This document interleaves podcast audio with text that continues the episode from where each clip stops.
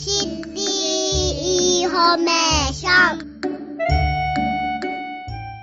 三田歴史通信。三田の歴史や昔の姿をご紹介する番組です。私たちのふるさと三田の歩みを振り返るとともに、三田の歴史を身近に感じられる施設の紹介、体験学習、展示などの情報をお伝えしていただきます。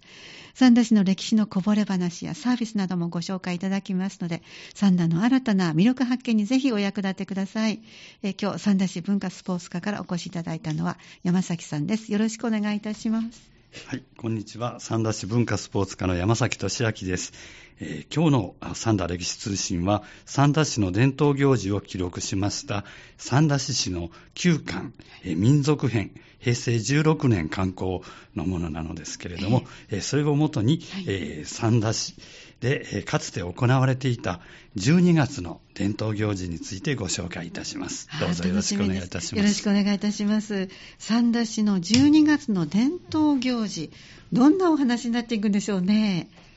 はい、えー、そうですね。12月は、ま、年の瀬とも言いまして、はい、ろいろと忙しい、まあ、気ぜわしい月でもありますけれども、ねはい、えー、大きな、えー、行事ではですね、えー、お正月の準備がありますね。そうですね。はい。で今日はそのような、えー、いろいろ行事があるんですけれども、えー、中から、えー、記録されていた12月の伝統行事のうち、はい、12月1日の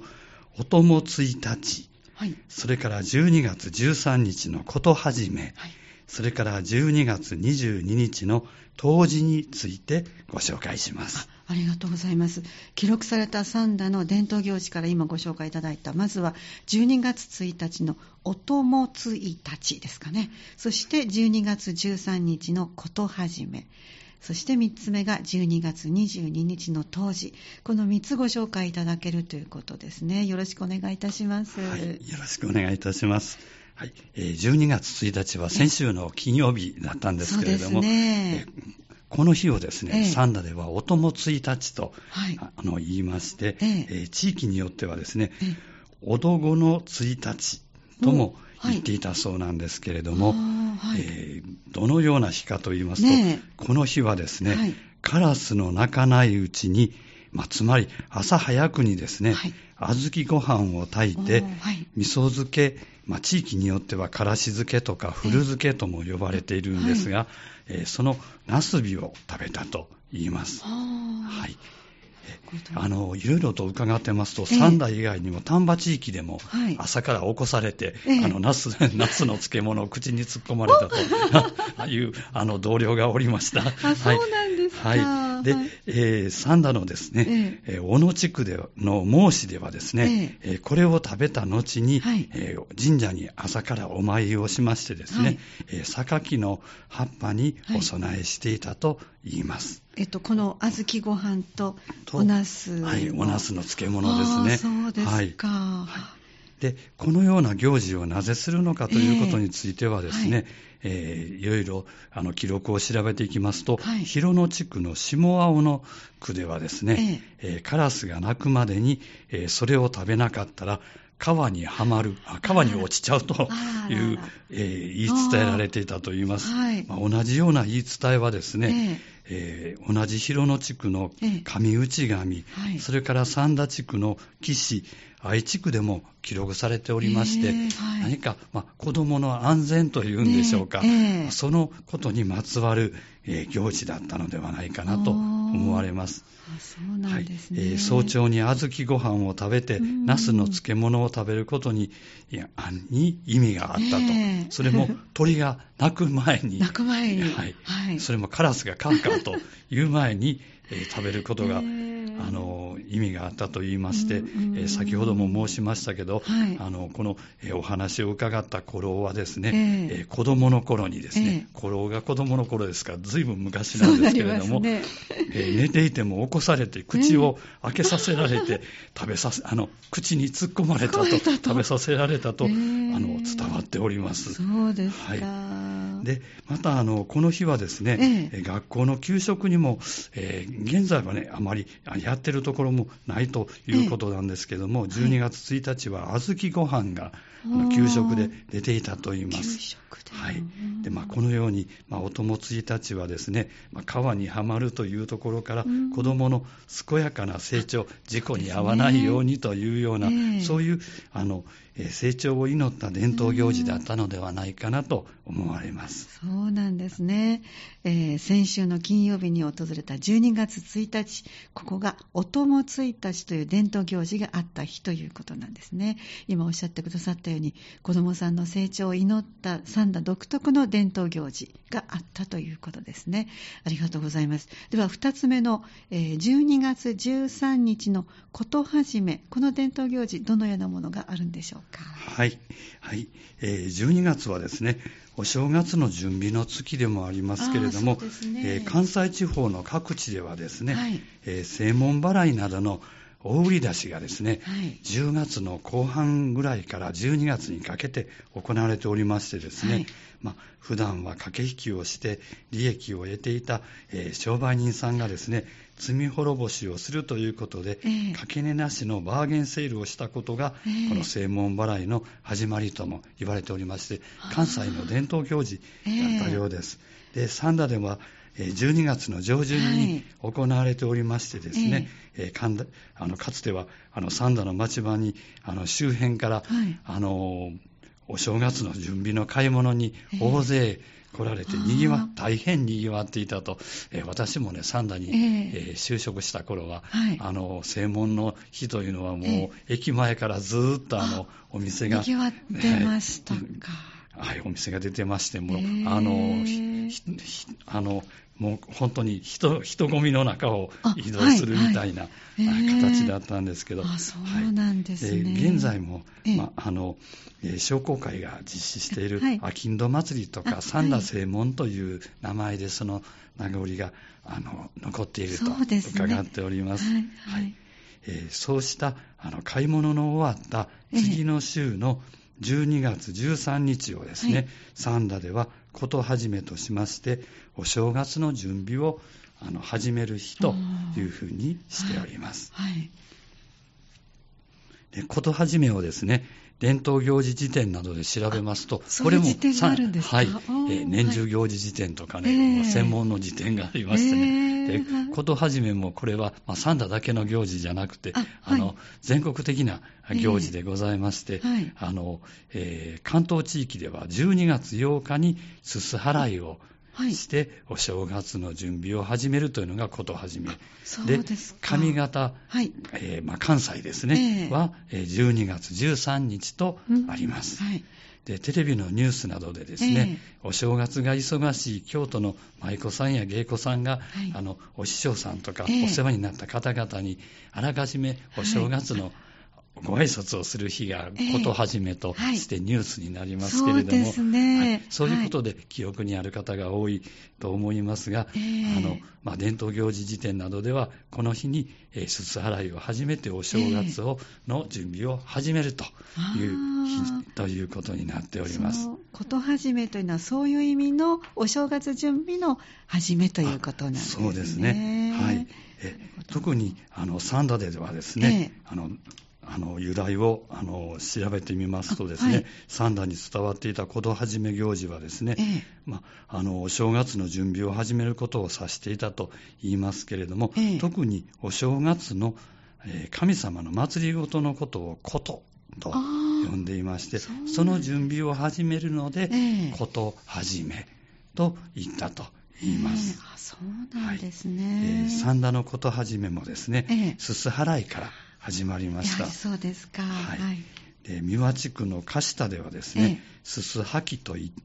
いましてですね、えー、神棚の掃除をすることから始まっております。はい、で、えー、藁をほうきになるようにくくりつけまして、えー、笹の葉っぱを3枚ほどつけたもので、えー、すす払いを始めたそうです。そして、えー、あの昔はですね、えー、かつてはすすはきに使ったほうきをえー、家の前の三サロのところに、あの捨てていたようです。まあ、厄払いの意味合いがあったといいます。はいまあ、今ではそんなところにね、あの捨てると 不法投棄ですけれども。そうですね、本当ですね。はい。はいまあ、あの家でこう、あのすすで汚れたものを、あのそこで、あの、まあ、えー、村の外れというか、あの三サロのところで、えー、あの厄払いをしていたというふうに伝わっております。はい、はいえそれから本庄地区ではですね、えー、このすさはきで集まったすすなんですけれども、えー、それを田んぼにまくと、田んぼがよく実るという伝承があったといいます。はい、はい。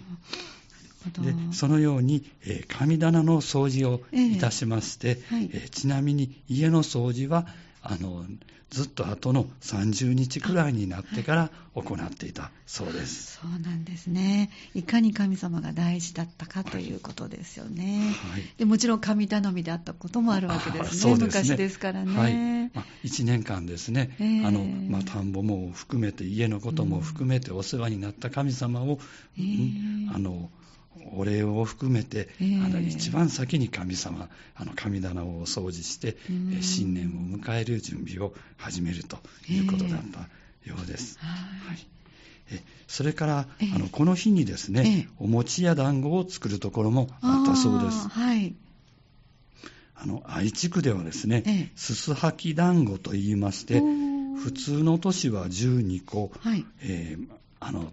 まあ、12ヶ月ですので、はい、月の数ですね。で、ウルー年はですね、はい、月の数にプラス1つで13個の米粉の団子をこしらえて、はい、味噌汁に入れていただいてた。そうです。そうですね、このすさはきが終わった後にですね、はい。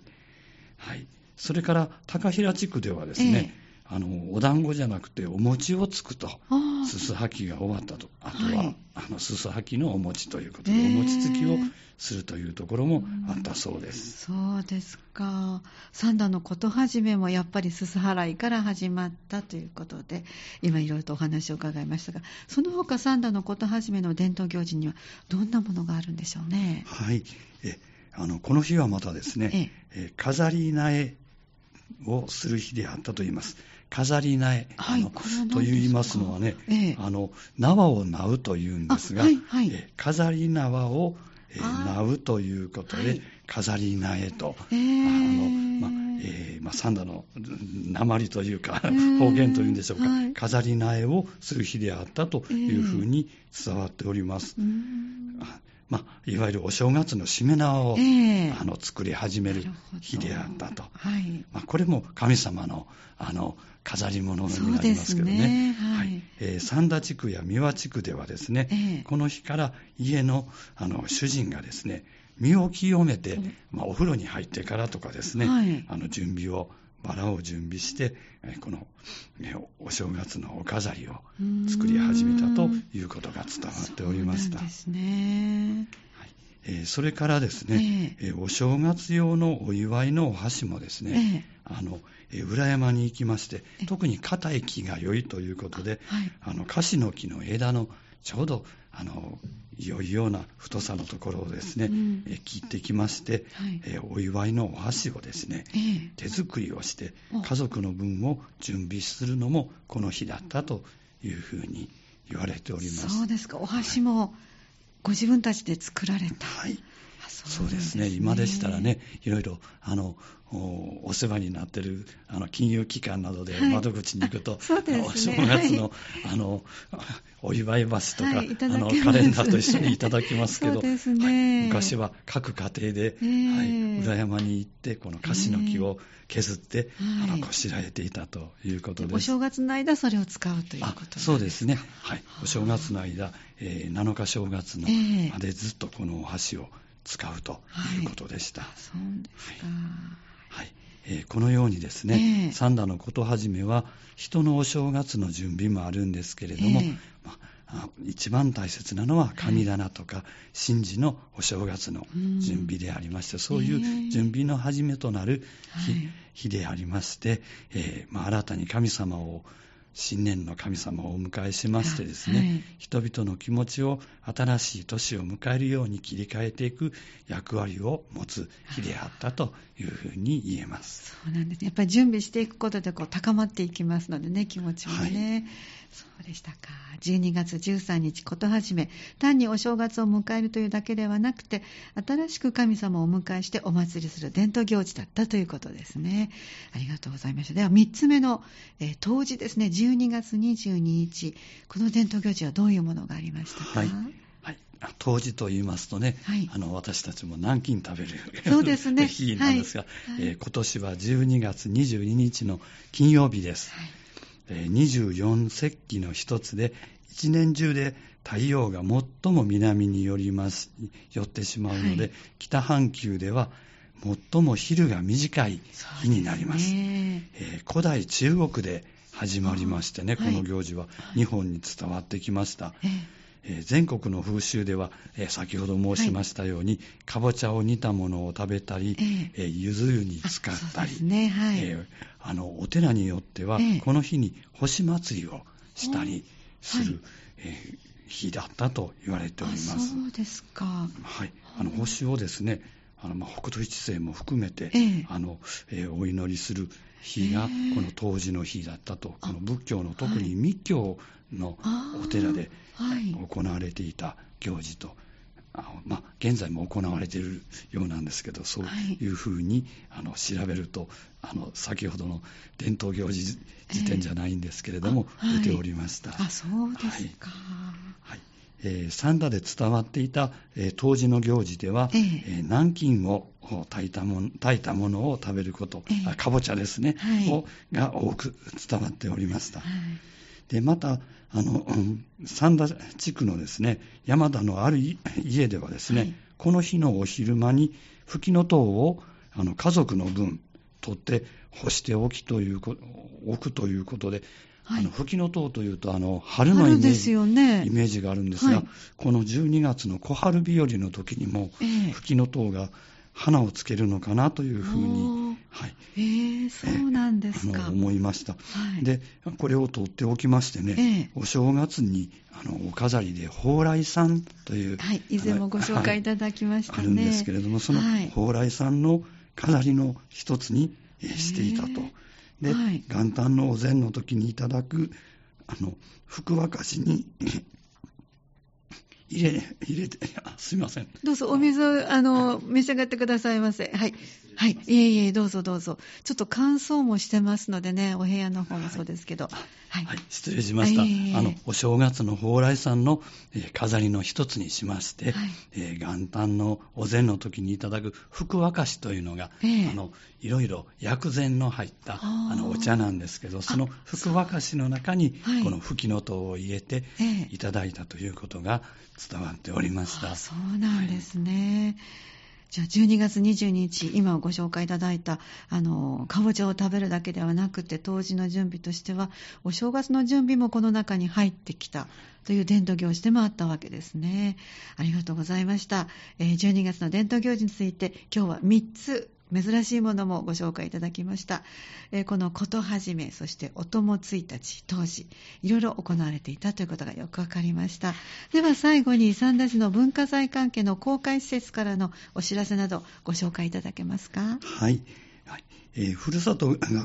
学習館では、えあの現在企画展示、はい、えー、古文書に親しむを開催しております。はい、それから旧久喜家住宅資料館では、えー、三田と天岡金一、えー、三田出身の、えー、天岡金一という彫刻家がいるんですけれども、はい、その彫刻家、えー、来年あの、えー、没後150年ということで、はい、はい、その、えー、150年にちなんだあの展示を、はい、あそうですか、はい、をいたします。はい、はい。あ没後150年ではないですね。あの、生誕100年。はい。はい。はいお生まれになって。はい。そうですね。はい。はい、それから、えー、三輪明神釜史跡園では、はい、12月17日の日曜日10時から12時に、えー、季節の焼き物講座、政治のおひな様おもうあの先取りですね、はい、はい、そうですね、焼き物ですので、えー、ねはい、お時間もかかりますね、はい、本当だ。はい。はい。えー、定員24人、材料費800円、はい、えー、お申しで、えー、開催いたします。お申し込みは電話、ファックス、えー、来園のいずれかで、はい、を開催いたします。はい。えー、詳しいイベント情報やお申し込みにつきましては、はい。えー、三田ふるさと学習館、えー、電話079-563-5587、はい。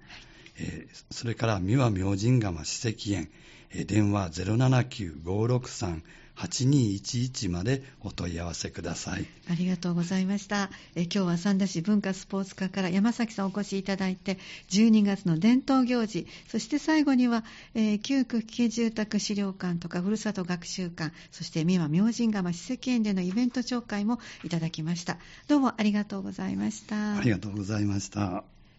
この時間は三田歴史通信をお送りしてまいりました。三田歴史通信では、ふるさと三田の歴史と文化遺産を次の代に伝え、皆さんの探求心にお答えする情報など、わかりやすくお伝えしてまいります。次は1月4日の木曜日、午後3時10分からお送りします。次回もぜひお聴きください。